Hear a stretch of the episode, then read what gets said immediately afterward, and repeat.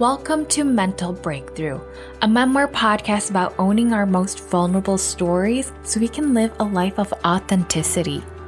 I'm Marianne Samrath, the woman behind the pen name Sincerely Miss Mary.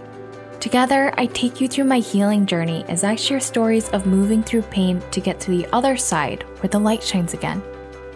In this season, I carry you moment to moment, starting with tumultuous breakup, then multiple breakdowns, and eventually a breakthrough.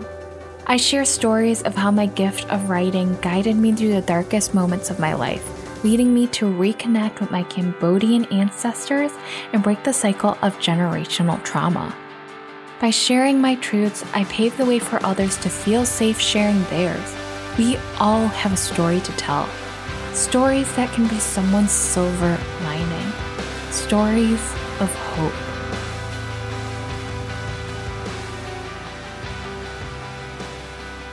In this episode, I talk about one of my favorite self love slash self discovery slash semi solo trips in the Hamptons. This was part of my journey of deepening a relationship with myself, dating myself, falling in love with myself, and doing things for the first time alone, like take a private surf lesson, and hitchhike in the Hamptons. This story is your reminder that in moments of solitude, we remember who we are.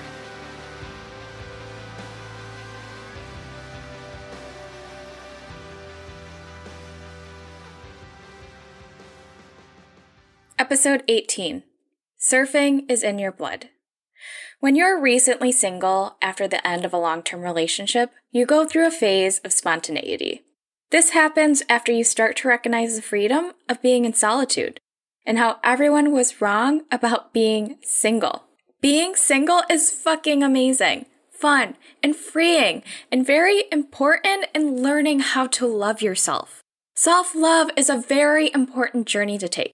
And for me, it was necessary after my catastrophic breakup when a man who had high narcissistic, sociopathic, and psychopathic traits.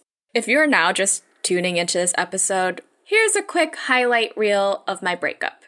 In episode 1, You're So Vain You Made My Sexual Assault About You, I tell you the story of how my ex left me after I publicly condemned his best friend for sexually assaulting me followed by the mass rejection of his friends and family, which I talk about in episode 3, The Blessing of Rejection.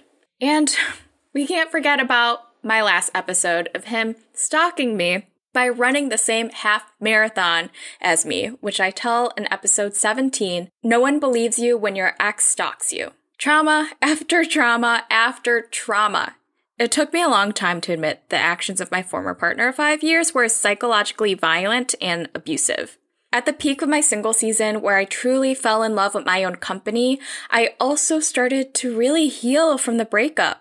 I started to see the power of making decisions for my life. I was so codependent in my past relationship. I was terrified to do things alone.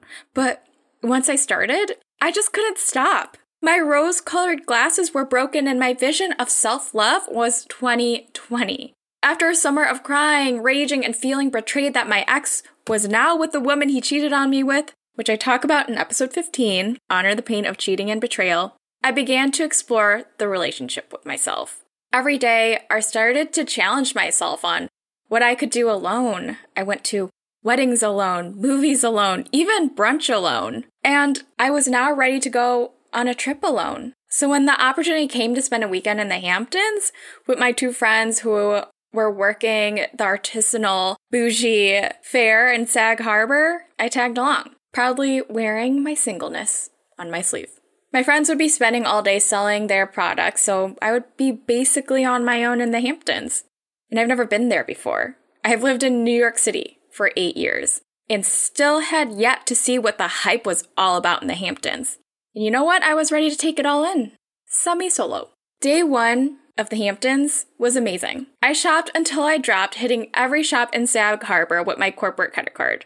I was still working at Tommy Hilfiger at the time, and one of the biggest perks of working at Tommy Hilfiger was buying handbags as inspiration samples for your designs on the company credit card. Shopping with someone else's credit card is pretty amazing.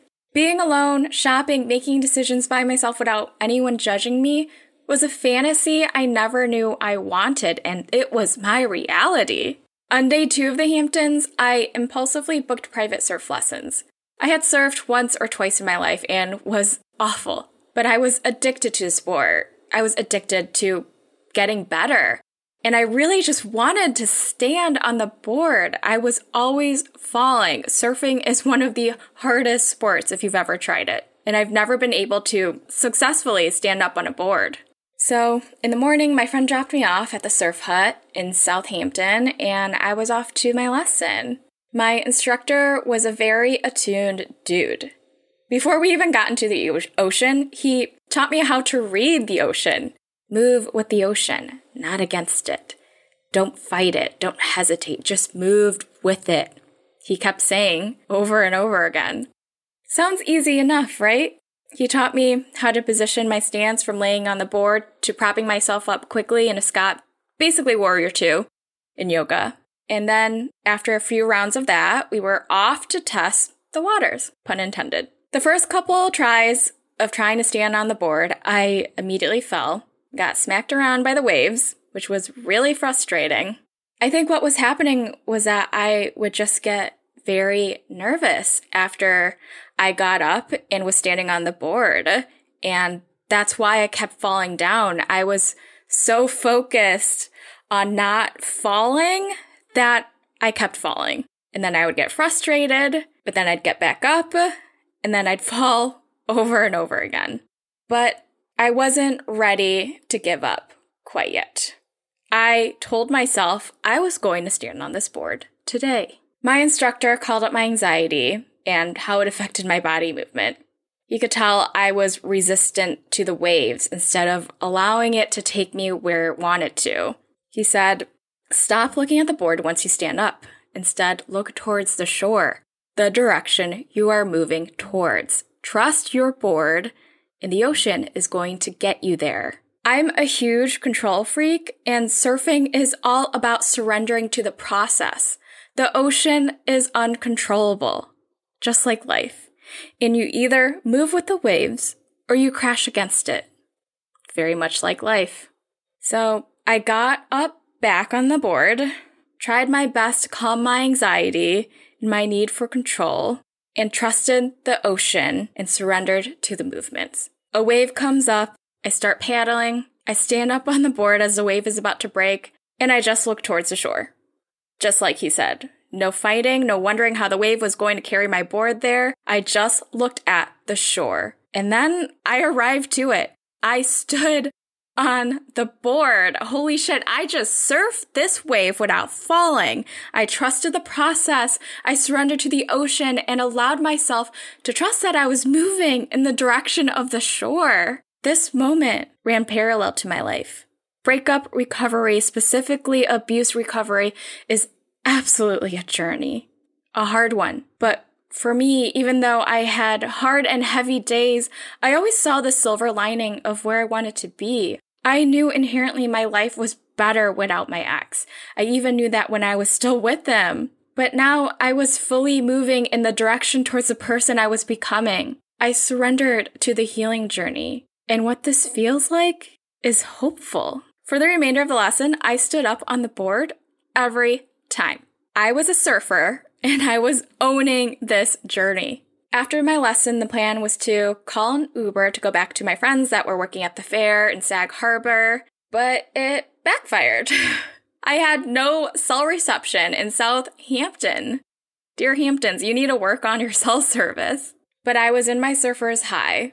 So I decided to deal with this problem later and go to the seafood shack and order my problems away by getting a giant lobster salad. I was eating my lunch on the patio outside when a nice middle aged lady sat across from me and we started chatting about how amazing our salads were, the weather, the vibe. She told me this was one of the best seafood shacks in the Hamptons and she was coming all the way from Sag Harbor, where I needed to be. She started talking about how she wanted to check out the fair in Sag Harbor, and I told her two of my friends were selling their products there. And then my impulsive brain blurted out, if you go, can I have a ride? My Uber app is not getting cell service and I can't get back to my friends. She pauses, very confused, and says, Are you serious? Okay, sure, I can give you a ride. That's how I hitchhiked in the most bougie way in the Hamptons. On the ride back to Sag Harbor, she told me her name. Her name was Linda, and she was a photographer that used to be a nurse in New York City. She used to live in the city, but now she lives in Sag Harbor. When I told her I was just taking private surf lessons and trying to get better at it, she looks at me dead straight in the eye without hesitation and says, Surfing is in your blood. I could tell. I knew in this moment I was a surfer, not just in the ocean, but in life. I was surrendering to the healing journey and trusting the universe. Linda dropped me off in front of the fair, and I walked over to my friends and told them my story of hitchhiking. Both of my friends were both super shocked and hysterically laughing at my spontaneity. My friend Chelsea even said, Wow, you're really enjoying your single season. Congrats on your breakup. I was enjoying my single season because because I was building a deepening relationship with myself. It was the first time giving myself the love I gave to the wrong person. The love for myself is without conditions because everywhere I go, there I am. I can't escape me. So all there really is to do is just love who I am, where I'm at right now, and look forward with hope to the person I become when I'm done grieving this breakup. So if you're currently going through a breakup, I want you to remember this. You are not broken. You were never broken. What is broken is your belief systems. Belief systems that were your Bible to love, happiness, and success. What is broken is your view of the world. What is broken was necessary for you to evolve because you were never meant to stay where you are. You were meant to live a life of purpose.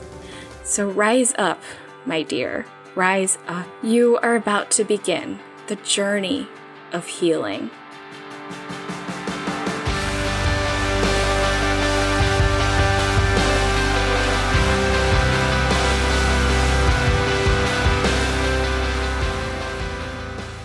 Thank you for listening to this episode. If you're in a single season, I hope you're enjoying the journey of returning to yourself.